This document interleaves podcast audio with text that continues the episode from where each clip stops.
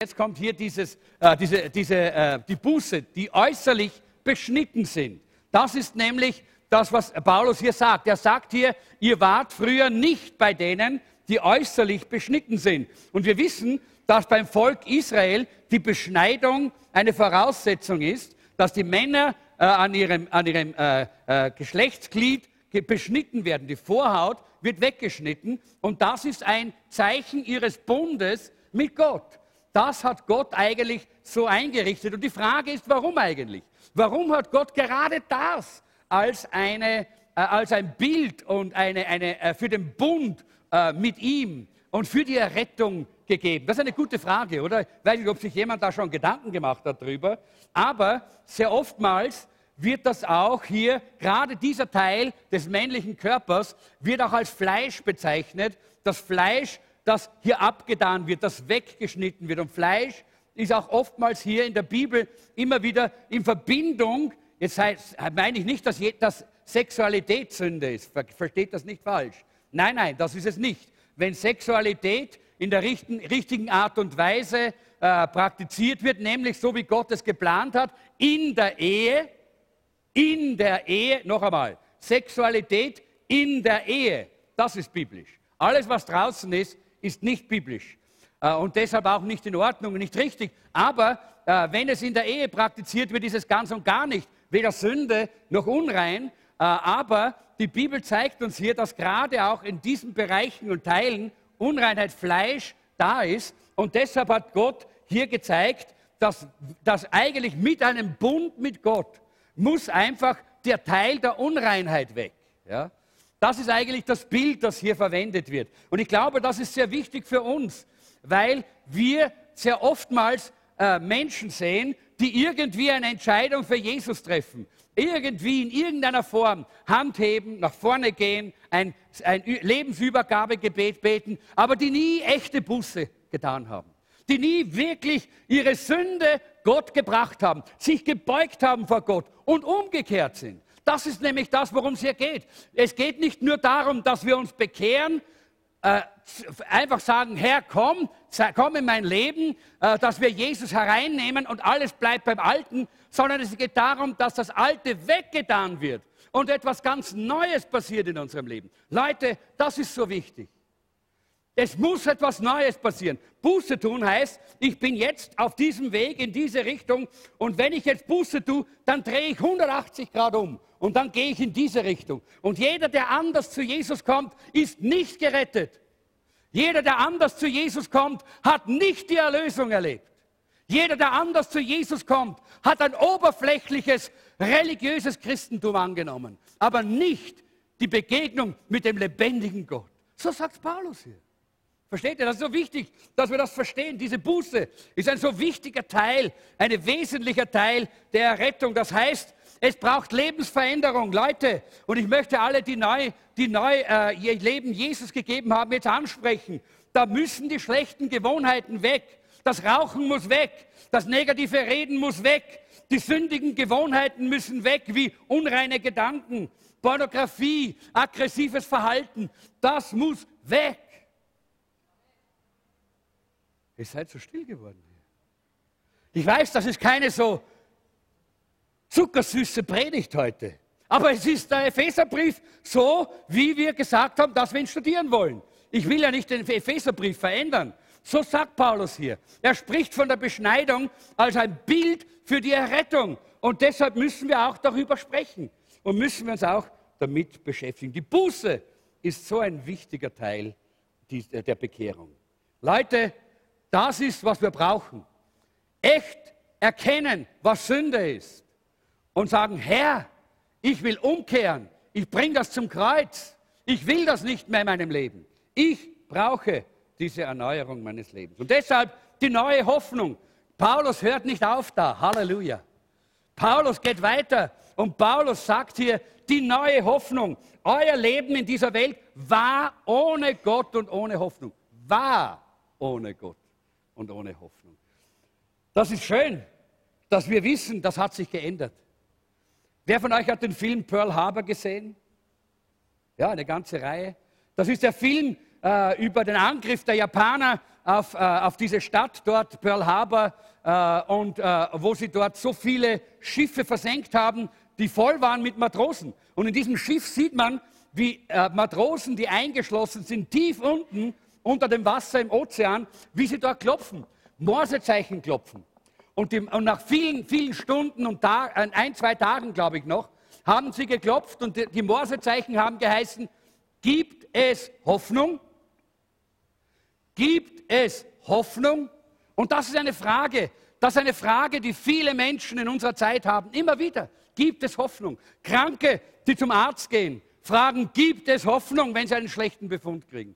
Wenn du im Krankenhaus bist und vielleicht erfährst, dass du Krebs hast oder sonst eine schwere Krankheit, dann fragst du, gibt es Hoffnung? Wenn du vielleicht mit deiner Firma einen Konkurs machst, dann fragst du dich, gibt es Hoffnung? Wenn deine Ehe in einer Krise steckt, dann fragst du dich, gibt es Hoffnung? Denn das ist so wichtig. Hoffnung ist etwas, ein, ist ein Lebenselixier, ohne dem wir nicht leben können. Ich muss mal schauen, wie, wie es genau in der Statistik gesagt wird, in den Untersuchungen. Man kann 40 Tage ohne Essen sein. Wer weiß das? Ja, einige haben schon bei uns schon äh, 40 Tage gefastet. Das, das wissen wir. Man kann 40 Tage ohne Essen sein. Man kann drei Tage ohne Trinken sein. Ja, auch das ist möglich. Man kann acht Minuten ohne Luft leben. Ich nicht wahrscheinlich, aber es gibt andere, die können so lang Luft holen und unter Wasser sein. Acht Minuten, Leute. Wer kannten das? Acht Minuten hat das schwer probiert? Na, okay, gut. Vielleicht probieren wir es lieber nicht. Äh, acht Minuten, aber, aber das ist eine Statistik. Man kann acht Minuten ohne Luft leben. Aber man kann keine Sekunde ohne Hoffnung leben. Denn wenn die Hoffnung in unserem Leben weg ist, dann, dann zerbricht alles, dann stürzt alles zusammen. Wir können nicht ohne Hoffnung leben. Aber das Wunderbare ist, die Bibel sagt uns, Jesus Christus ist unsere Hoffnung. Halleluja. Er ist die Hoffnung. Christus in euch ist die Hoffnung der Herrlichkeit. Halleluja. Ist das nicht wunderbar? Das ist eine Botschaft, die uns froh macht, die uns glücklich macht. Und deshalb heißt es hier, der Gott der Hoffnung aber erfülle euch mit aller Freude und mit Frieden im Glauben, dass ihr überströmt an Hoffnung in der Kraft des Heiligen Geistes. Das ist ein, ein wunderbares Wort, dass wir diese Hoffnung haben. Es gibt so viele Leute heute, die hoffnungslos sind und nach Hoffnung suchen und deshalb gehen sie auf die Esoterikmesse und deshalb haben sie Bachblüten und Steine und irgendwelchen lauter Quatsch und Zeugs und dumme Dinge und äh, alle möglichen esoterischen Sachen und bin, wann war das gestern? Vorgestern war ich äh, im, im Meeting Place äh, da, ich habe am, äh, am, Hauptbahnhof eine, eine, Besprechung gehabt, bin dann äh, äh zum Meeting Place gegangen, bin ein bisschen runtergegangen, äh, die Favoritenstraße. Und dann komme ich da hinauf und dann sehe ich ein, ein, ein, Schild heraus und da steht irgendwas von Evangelium. Huh, habe ich mir gedacht, schön, super. Gleich am Seck ist Evangelium. Und dann bin ich hingekommen und habe gesehen, was für ein Quatsch das ist. Da ist alles gleich. Buddha und, und Hinduismus. Und da, ist, da haben sie den, den, den, den, Fisch des Christentums mit drinnen. In der Mitte ist der, ist der Buddha und da ist Krishna und da ist alles noch mit drinnen. Alles in einer Suppe. Leute, das ist keine Hoffnung. Das ist hoffnungslos. Es gibt nur eine Hoffnung und die finden wir hier im Wort Gottes. Es gibt nur eine Hoffnung und die heißt Jesus Christus. Aber die haben wir. Halleluja. Ist das nicht schön? Das ist die neue Chance, die wir haben. Und die bezeugen wir heute hier in unserer Mitte. Das zweite, äh, die, der zweite Punkt heißt der neue Mensch. Denn das ist die neue Hoffnung. Der neue Mensch, das ist die neue Hoffnung und die neue Chance. Wenn wir alt bleiben, so wie wir waren, immer waren, dann gibt es ja keine Hoffnung. Jemand hat einmal gesagt, jemand, der immer dasselbe tut, was er immer getan hat, und ein anderes Resultat erwartet, ist ein Idiot. Oder? Versteht ihr das? Wer braucht die Erklärung? Niemand? Okay, gut. Ich glaube, das ist wichtig, dass wir das verstehen. Wenn wir nicht neu werden, gibt es keine Hoffnung. Der neue Mensch ist die Hoffnung, die neue Chance, die Gott uns hier gibt. Und der Apostel Paulus spricht von unseren Wurzeln. Er, er sagt hier in dieser Stelle, dass äh, Gott aus beiden, aus zwei in eins gemacht hat. Äh, in dieser Stelle im Epheserbrief, da heißt es, er hat aus Zweien eins gemacht. Er, die, er, er ist unser Friede. Er hat den Zaun abgebrochen. der dazwischen war, nämlich die Feindschaft durch das Opfer seines Leibes. Und hier sagt äh, der Apostel Paulus, dass aus diesen zwei, nämlich aus den Juden und den Heiden auf der anderen Seite, Jesus Christus durch sein Opfer eines gemacht hat. Er hat es vereint zu einem wunderbaren Leib Christi. Das ist diese Hoffnung, die wir haben. Ja, wir werden eines Tages alle die Verheißungen äh, äh, empfangen. Wir können all die Verheißungen in Anspruch nehmen, die in der Bibel im Alten Testament für die Juden da sind, weil wir eins gemacht wurden durch Jesus Christus mit den Juden. Aber manche verstehen diese Wurzeln nicht, dass unsere Wurzeln in Jerusalem sind. Leider für manche Christen ist Rom das Zentrum der Christenheit. Das ist aber falsch. Das ist ein falsches Zentrum. Äh, Rom ist nicht das Zentrum der, der Christenheit, sondern Jerusalem. Dort ist Jesus gewesen. Dort ist Jesus auf den Straßen gegangen. Dort hat er gelebt. Dort ist er gekreuzigt worden. Jerusalem ist das Zentrum, an, de, an das wir an, äh, anknüpfen, an da, zu dem wir gehören, wo wir wissen, ja, wir haben unsere Wurzeln auch dort in Jerusalem, auch beim jüdischen Volk. Dort sind unsere Wurzeln. Und es ist wichtig, dass wir die Wurzeln erkennen. Aber aufgepasst. Leider gibt es dann auch wieder Christen, die erkennen die Wurzeln und die gehen zu weit und fangen dann an, die Gesetze zu halten, die Gebote zu halten, äh, fangen an, nach den Geboten des Alten Testamentes zu leben, sei Speisegebote oder äh, die Zeremonialgebote oder auch die, äh, die, die zehn Gebote einfach versuchen selber äh, zu halten mit eigener Kraft. Und das sagt uns der Apostel Paulus, das geht nicht. Im Galaterbrief sagt er, wenn du ein Gebot brichst, hast du das ganze Gesetz gebrochen. Aus Gnade durch Glauben. Gar nicht anders. Denn Jesus Christus, und er sagt dasselbe, er hat in sich selber das ganze Gesetz erfüllt. Er hat es erfüllt. Er hat es nicht aufgehoben, er hat es erfüllt. Und deshalb brauchen wir nur Jesus. Dann ist das Gesetz auch in unserem Leben erfüllt. Halleluja. Aber du brauchst diese Beziehung zu Jesus, damit dieses Gesetz in deinem Leben gebrochen wird. Denn das Gesetz ist dazu da, um dir die Sünde aufzuzeigen, sagt die Bibel. Das Gesetz ist dazu da, um zu zeigen, was Sünde ist und was nicht. Aber es wird dir kein Leben bringen. Das Leben bringt dir nur Jesus. Wir wollen unsere Wurzeln erkennen, aber wir wollen auch Gottes Ziel erkennen. Was hat denn Gott geplant mit uns? Gottes Ziel, wenn wir das erkennen, dann sehen wir, was für eine herrliche und wunderbare Zukunft wir haben. Gottes Ziel ist, dass wir geschaffen sind, wie Jesus zu werden. Jüngerschaft bedeutet, wie kann ich eine Persönlichkeit werden, die Jesus ähnlich ist. Das bedeutet Jüngerschaft. Was ist denn Persönlichkeit überhaupt? Ich habe im äh, Duden nachgeschaut, im Lexikon, äh, Sprachlexikon, und da steht, eine Persönlichkeit ist ein in sich gefestigter Mensch. Das ist eine schöne Definition, oder?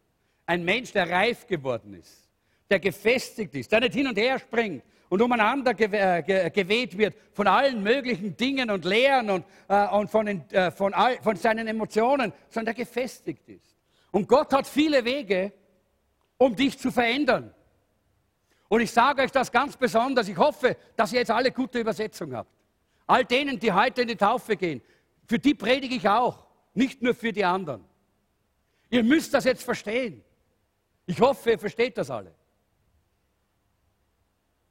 Gott hat viele Wege, um dich zu verändern. Ein Weg ist die Anbetung, der Lobpreis. Und deshalb komm nicht zu spät in den Gottesdienst. Wenn du in die, ins Ebenbild Jesu verwandelt werden willst, wenn du den Plan Gottes in deinem Leben erfüllt haben willst, dann komm rechtzeitig in den Gottesdienst, in den Lobpreis, dann lobe den Herrn, preise den Herrn mit uns. Dann komm und fang an, an zu beten in einer Art und Weise, wie du es nie getan hast früher. Denn Gott will dich verändern. Er führt dich auch in die Gemeinde und da wirst du auch verändert.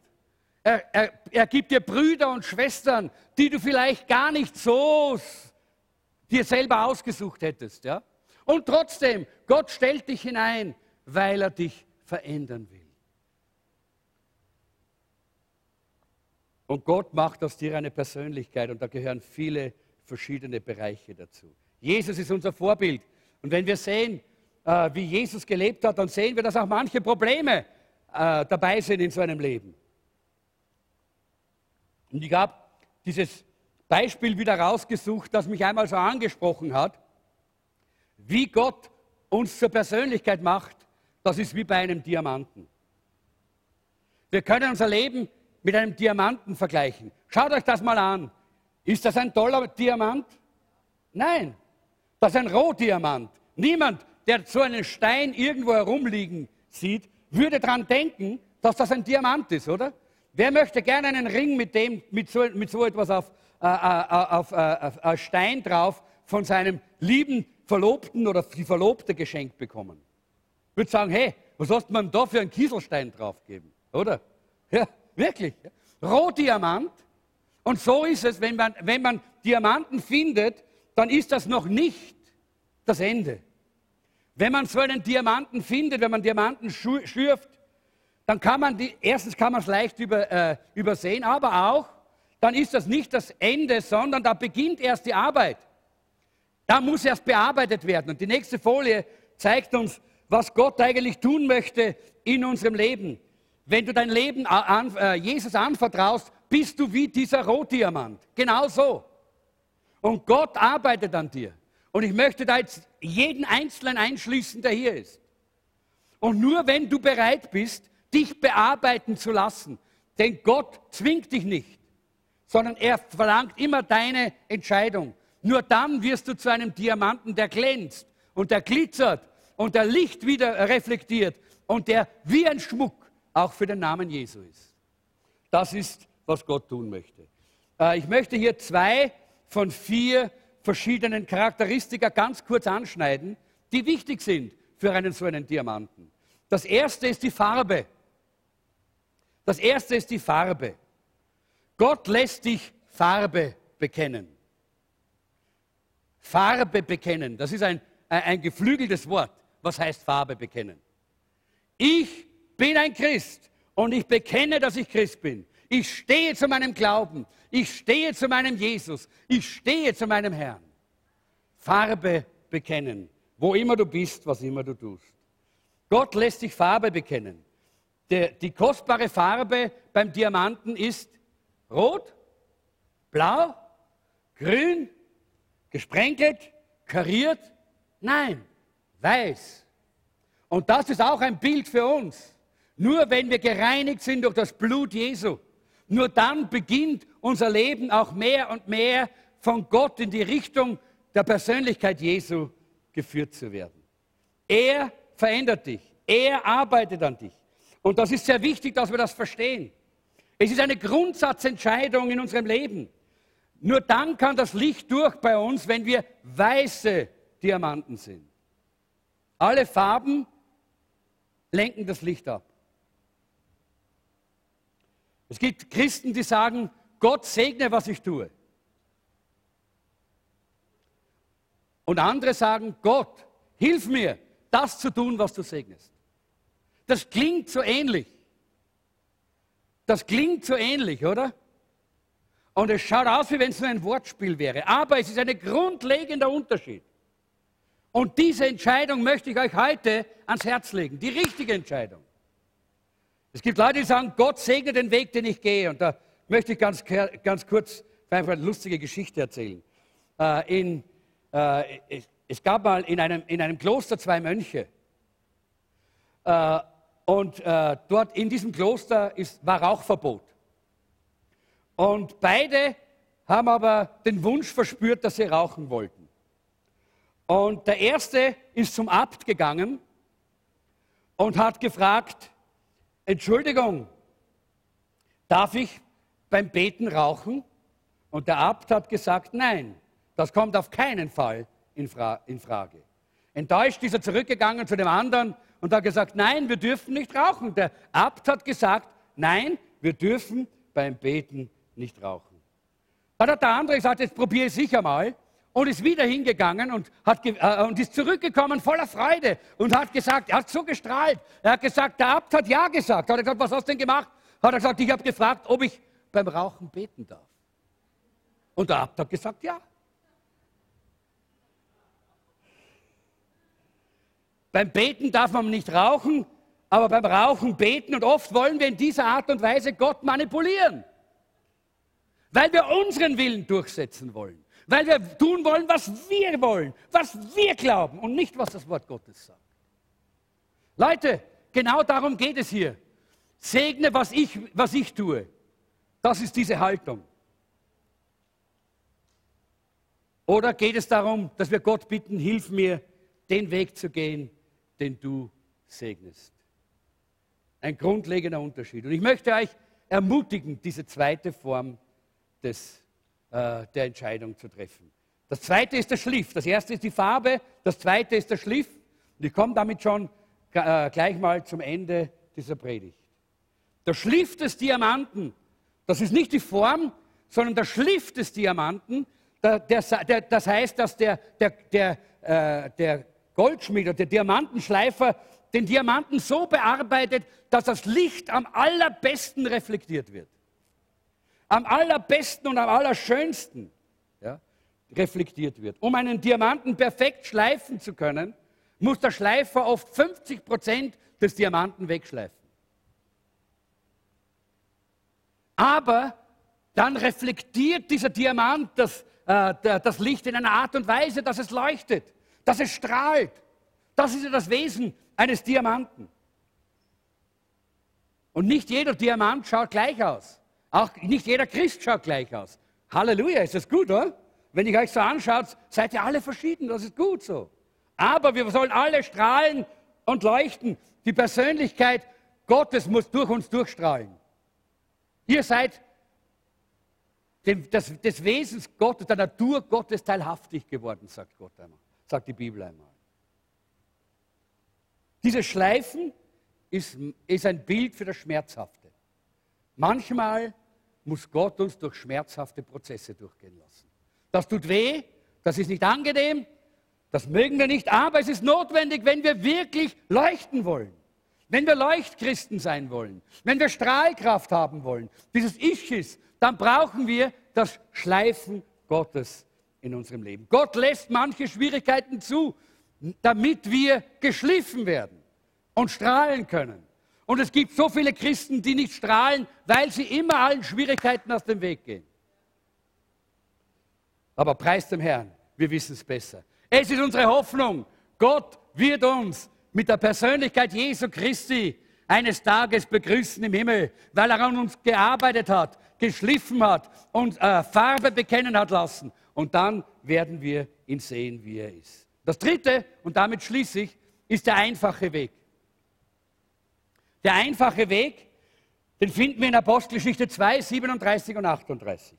Da heißt es, als sie aber das hörten, ging es ihnen durchs Herz. Und sie sprachen zu Petrus und den anderen Aposteln, ihr Männer, liebe Brüder, was sollen wir tun? Petrus sprach zu ihnen, tut Buße und jeder von euch lasse sich taufen auf den Namen Jesu Christi zur Vergebung eurer Sünden, so werdet ihr empfangen die Gabe des Heiligen Geistes. Das ist der einfache Weg. Es gibt immer wieder Leute, die zu mir kommen, ich sage euch das, auch einige, die äh, hier sind und äh, in unserer Gemeinde, aber auch Leute, die als Gäste da sind, die fragen, muss ich Buße tun? Kann ich nicht gerettet sein ohne Buße? Das sagen die Leute dann nicht so, sondern sie sagen es ein bisschen frömmer. Ist doch nicht so schlimm. Warum muss ich das unbedingt bekennen? Ja?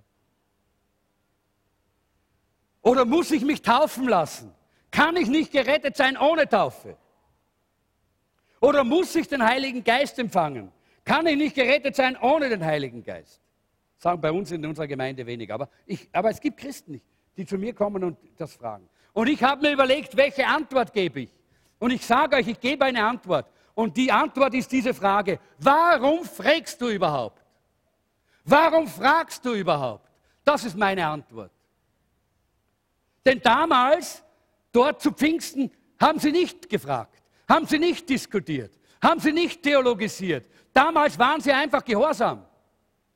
Und deshalb waren sie gesegnet. Und deshalb hatten sie die Fülle.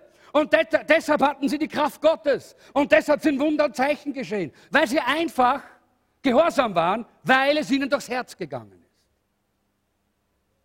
Weil es nicht da oben geblieben ist, weil es nicht an der Oberfläche geblieben ist, sondern weil es ihnen durchs Herz gegangen ist. Die einzige Frage, die sie gestellt haben, war welche? Was müssen wir tun? So einfach ist es eigentlich, oder? Wir machen es immer so kompliziert. Ja, muss denn das wirklich sein? Das mit der Taufe, das mit der Buße, das mit dem Heiligen Geist und der Geistestaufe, muss das sein? Geht es nicht auch anders? Es gibt doch auch andere Christen, es gibt alles Mögliche in der Welt. Ja, stimmt. Ja. Es gibt Pferde und Elefanten und, äh, und, und, und, Hunde und Katzen und, und, und, und die haben alle eine Berechtigung. Und es gibt Christen aller, aller verschiedener theologischer äh, Richtungen, die haben auch irgendwo ihre Berechtigung. Aber ich möchte den einfachen Weg. Und den möchte ich euch vorlegen. Das ist der Weg der ersten Christen in der Apostelgeschichte. Was haben sie gesagt? Was mussten wir tun, um gerettet zu werden? Und dann kam die Antwort, tut Buße. Und das habe ich schon vorher ge äh, darüber gesprochen. Umkehr. Tut Buße und lasst euch taufen, damit ihr den Heiligen Geist empfangt. Und dann gibt es keine Diskussion. Und dann gibt es nicht die Frage, ja, muss das sein? Muss, ist das notwendig zur Errettung? Ist das notwendig, um, äh, um ein gesegneter Christ? Nein, keine Diskussion. Gehorsam dem Wort. Gehorsam dem Wort Gottes gegenüber. Und dann kommt der Segen. Und dann lesen wir nachher von dieser Gemeinde, dass der Geist Gottes gewirkt hat, dass Wunder und Zeichen geschehen sind, dass sie sogar die Kranken äh, in den Schatten von Petrus gelegt haben und da sind sie geheilt worden. Dass sie später dann die Schweißtücher von Paulus genommen haben, auf die Kranken gelegt haben. Es sind Wunder und Zeichen geschehen durch die Apostel und durch die Christen, wo immer sie hingegangen sind. Warum? Weil sie diskutiert haben. So lange, bis sie es verstanden haben weil es ist ja wichtig, dass man alles versteht, wenn man Ja sagt, oder? Nein. Wir sind so vom Teufel verführt, dass wir glauben, es muss alles da oben, alles verstanden werden. Aber Gott können wir nicht verstehen. Er ist größer als unser kleines Gehirn. Gottes Wege und sein Wort können wir nicht voll verstehen, weil es größer ist als unser Verstand. Und deshalb ist es wichtig, dass wir Gehorsam lernen. Jesus war gehorsam. Und er ist unser großes Vorbild. Und wir wollen immer diskutieren. Und darum die Frage, die hier, die Antwort, die ist eine Frage auf all diese Fragen. Warum fragst du? Wenn du den Weg gehen willst, dann frag nicht, dann tu es. Dann sei gehorsam. Der einfache Weg ist der Weg des Gehorsams. Der einfache Weg ist der, wo wir Ja sagen, völlig und ganz. Aber wisst ihr was? Diese Leute damals haben nicht verstanden, was da geschieht. Sie haben sogar gesagt, die sind voll süßen Weines. Sie haben das nicht verstanden mit dem Heiligen Geist und all diese Dinge. Das war für sie ein ganz neues, fremdes Konzept. Aber wie Petrus gesagt hat, tut Buße, lasst euch taufen und empfangt den Heiligen Geist, waren sie gehorsam. Haben sie es getan. Und daraus ist eine gewaltige Bewegung Gottes entstanden. Leute, ich glaube, das müssen wir wieder lernen. Warum? Weil sie ein offenes Herz hatten und es ging ihnen ins Herz. Ich hoffe, dass heute der Heilige Geist unsere Herzen bewegt hat, unsere Herzen berührt hat. Denn darum geht es eigentlich. Darum geht es auch jetzt in der Taufe. Und wir werden jetzt gleich Taufe, mit der Taufe beginnen. Wir haben 22 Menschen, äh, die wir jetzt taufen werden, die wahrscheinlich nicht alles verstanden haben, was in der Bibel steht die vielleicht nicht jeden Punkt, jedes Wort und nicht jede äh, Formulierung und auch nicht jede theologische Auslegung der Taufe und der Rettung und der Buße. Nein, aber sie haben Buße getan, weil sie gespürt haben, dass es ihnen durchs Herz gegangen ist, weil sie gespürt haben, dass Gott ihre Herzen berührt hat. Und dann haben sie Ja gesagt zu dem Weg Gottes. Und dann haben sie sich entschieden, diesem Jesus möchte ich nachfolgen, diesem Jesus möchte ich mein Leben geben. Und ich möchte euch heute ermutigen, für diese Leute zu beten. Und ich möchte euch, die ihr jetzt in die Taufe geht, ich möchte euch bitten, kommt mal alle hier nach vorne. Kommt mal alle hier nach vorne, die Täuflinge. Kommt schon. Kommt alle hier nach vorne. Stellt euch hier auf, hier vorne. Und ich möchte euch sagen, dass der Herr etwas Großartiges für euch hat und für euch vorbereitet hat. Aber geht diesen einfachen Weg. Buße, Taufe, Empfang des Heiligen Geistes. Das ist wichtig. Leute, das ist wichtig. Hey, hier drüben ist auch noch Platz. Hey, Leute, ihr müsst euch da nicht drängen drüben. Kommt rüber da. Geht's rüber da. Kommt, geht's ein bisschen nach da. Ja, genau. So dass alle hier Platz haben. Geht einen Schritt weiter vor, bitte. Einen Schritt nach vorne, so dass hinter euch wer stehen kann. So, geht einen Schritt vor. Genau. Ich denke, das ist wunderbar, hier diese Männer und Frau zu sehen, die hier heute diesen Schritt in die Taufe gehen. Und ich möchte euch einfach sagen, das bewegt mich, wenn ich das mit der Apostelgeschichte vergleiche. Denn sie gehen den einfachen Weg. Buße, Taufe, Empfang des Heiligen Geistes. Das ist der Schlüssel, die neue Chance. Das ist das neue Leben. Das ist, was Gott uns verheißt und gibt. Das schenkt er uns. Halleluja. Und jetzt möchte ich mal eines fragen, bevor wir dann für Sie beten. Wo ist jemand hier heute, der da drin sitzt, der sagt, Gott hat heute mein Herz bewegt? Und ich möchte auch diesen einfachen Weg gehen. Buße, Taufe, Empfang des Heiligen Geistes. Und vielleicht hast du dich schon bekehrt, aber du spürst, da ist diese Veränderung nicht da. Da ist diese Fülle des Segens Gottes nicht da. Du, du weißt und du spürst, dass der Gehorsam in dieser Form nicht da ist, wie es Gottes Wort uns zeigt, hier in der Apostelgeschichte. Da möchte ich, dass du dort, wo du bist, aufstehst. Nur kurz aufstehst und dort stehen bleibst. Dann beten wir erst mit euch und dann bete ich für die weiter. Wenn du da bist und der Heilige Geist hat dein Herz berührt, steh auf. Ja, steh noch auf. Bleib noch stehen dort, wo du bist. Ich bete ganz kurz für die, die dann stehen. Weil ich glaube, dass es Leute gibt hier bei uns. Ja, danke, da steht jemand hinten, noch jemand. Ja, da stehen schon einige. Ich glaube, dass es einige gibt, die zwar bekehrt sind, aber die nicht diese Fülle haben, die Gott uns verheißen hat, weil sie nicht diesen hundertprozentigen Gehorsam haben.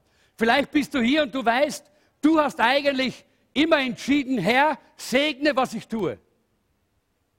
Und du möchtest heute sagen, ich entscheide mich, dass das anders wird. Ich sage jetzt, Herr, hilf mir, das zu tun, was du segnest. Steh auch auf. Und dann möchte ich für euch beten. Herr, hilf mir, das zu tun, was du segnest. Nicht Herr, segne, was ich tue, sondern Herr, hilf mir, das zu tun, was du segnest. Einige stehen und wir wollen zuerst für die beten. Und ich möchte euch bitten, dass ihr eure Hand einfach auf euer Herz legt. Weil das ist die Zentrale, jetzt nicht die Pumpe, aber das ist ein Bild für die Zentrale. Leg deine Hand auf dein Herz und sag, Herr, ich habe ein offenes Herz. Und du hast mein Herz berührt und ich möchte jetzt diesen Weg gehen, diesen einfachen Weg. Buße, Taufe, Heiliger Geist. Und ich möchte heute hier entscheiden, dass ich dich jetzt bitte, nicht meine Wege zu segnen, sondern dass du mir hilfst, deine gesegneten Wege zu gehen. Herr, gib mir diese neue Chance. Ich ergreife sie jetzt. Jetzt ist die neue Chance. Leute, jetzt ist eine neue Chance für dich, wo du vielleicht fragst, wie geht mein Leben weiter, wie geht's weiter? Jetzt ist eine neue Chance hier für dich. Ergreif sie. Ergreif sie. Ja, und ich bete, dass alle, die jetzt hier stehen, gesegnet werden. Und wenn jemand da ist, der dich noch gar nicht in sein Herz so richtig hundertprozentig aufgenommen hat, dann Herr, begegne ihnen jetzt. Aber Herr, hilf uns, dass wir mit Buße auch richtig umgehen. Dass wir, uns, dass wir um Vergebung bitten, wo wir falsch gehandelt haben, gesündigt haben, ungehorsam waren. Und dass wir umkehren und diesen einfachen Weg gehen. Buße und Taufe und Erfüllung mit dem Heiligen Geist. Und daraus dann einen Weg des Segens und einen Weg des Gehorsams zu gehen. Danke, Herr, dass du jetzt jeden Einzelnen segnest und Kraft gibst. Halleluja. Möchte euch einfach, ich möchte euch jetzt einen Applaus geben, die ihr aufgestanden seid. Super. Gott ist mit euch. Das ist wunderbar. Halleluja. Und jetzt geben wir hier vorne unseren lieben Täuflingen einen kräftigen Applaus. Come on, gebt ihnen einen kräftigen Applaus. Ja, bleib stehen, stehen, stehen. Bleib stehen. Okay, Halleluja. Wunderbar. Super. Wir freuen uns, oder? Amen. Jawohl. Halleluja. Wir freuen uns, dass ihr diesen Schritt macht und dass ihr euch taufen lasst. Und wir sind mit euch und wir, äh, wir beten für euch und wir stehen hinter euch. Und ich möchte jetzt bitten, dass alle unsere, äh, unsere Leiter nach vorne kommen äh, und sich hinter äh, unsere Lieben hier stellen. Äh, und äh, Live-Gruppenleiter kommt auch, Live-Gruppenleiter. und wir wollen jetzt die Hände auf sie legen und wir wollen für sie beten und wollen sie segnen. Es muss noch mehr Live-Gruppenleiter geben. Wo sind sie? Okay, da kommen noch welche. Ja, komm. Hier braucht es noch Leute. Stellt euch hinter die, die, hier, äh, die Täuflinge, die hier stehen. Und lass uns gemeinsam aufstehen jetzt und die Hände ausstrecken, segnend ausstrecken zu denen, die hier vorne sind, die sich taufen lassen. Halleluja. Halleluja. Danke, Jesus. Herr Jesus, wir danken dir für unsere Täuflinge, die wir jetzt hier vor deinem Angesicht segnen. Wir danken dir dafür, dass sie diesen einfachen Weg eingeschlagen haben, dass sie Buße getan haben, dass sie umgekehrt sind von ihrem früheren Leben, von dem alten Leben in ein neues Leben von einem Leben ohne dich jetzt in ein Leben mit dir. Und wir segnen sie in deinem Namen gerade jetzt für diesen neuen Weg. Danke, dass du ihnen eine neue Chance gegeben hast. Wir freuen uns, Herr, mit ihnen gemeinsam, denn du bist groß und mächtig und wunderbar. Herr, wir danken dir, dass du jetzt auch deinen Segen und deinen Schutz auf sie legst, wo immer sie gehen und was immer sie tun. Und Herr, wenn Sie heute in die Taufe gehen, dass Sie sich bewusst sind, dass Sie das Alte dort ablegen in diesem Wassergrab. Und wenn Sie herauskommen, dass Sie das Neue, das Auferstehungsleben ergreifen und damit in die Zukunft gehen. Halleluja. Herr, wir danken dir dafür, dass Ihr Leben ein neues, ein radikal neues Leben sein wird. Ein Leben mit Jesus, voll von seiner Liebe, voll von seiner Freude, voll von seinem Licht und seiner Gegenwart.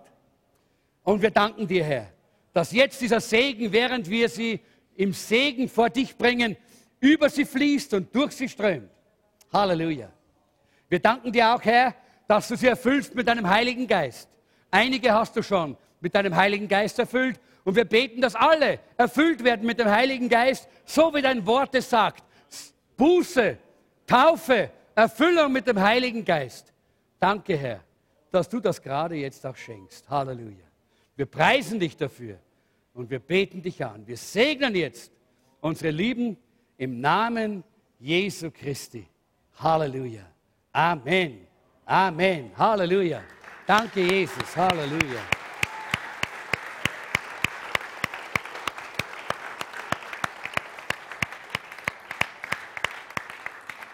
Ich möchte vielleicht hier gerade jetzt äh, in, äh, in diesem Augenblick auch ganz besonders auch einigen Leuten danken, die sich um unsere Lieben hier ganz besonders gekümmert haben, angenommen haben um sie. Da gehört mal die Shanas dazu, da gehört unsere Ramona dazu, die bei in der Übersetzung ist. Nein, nicht verstecken, das verdienst du, Ramona.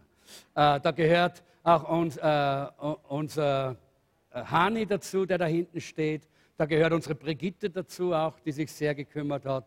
Äh, und ich möchte äh, euch allen wirklich danken. Und ich möchte euch eines sagen. Freut euch, denn das ist Frucht für die Ewigkeit, die aus eurer Arbeit, aus eurem Dienst und aus eurem Einsatz entstanden ist. Und ich glaube, wir wollen euch auch einmal einen großen Dankapplaus geben, die ihr immer so treu seid.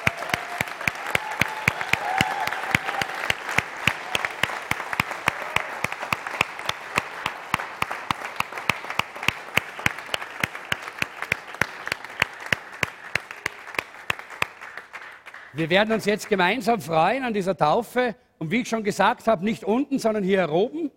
Es ist so, dass die Kinder alle jetzt heraufkommen äh, und auch hier erinnern sein werden.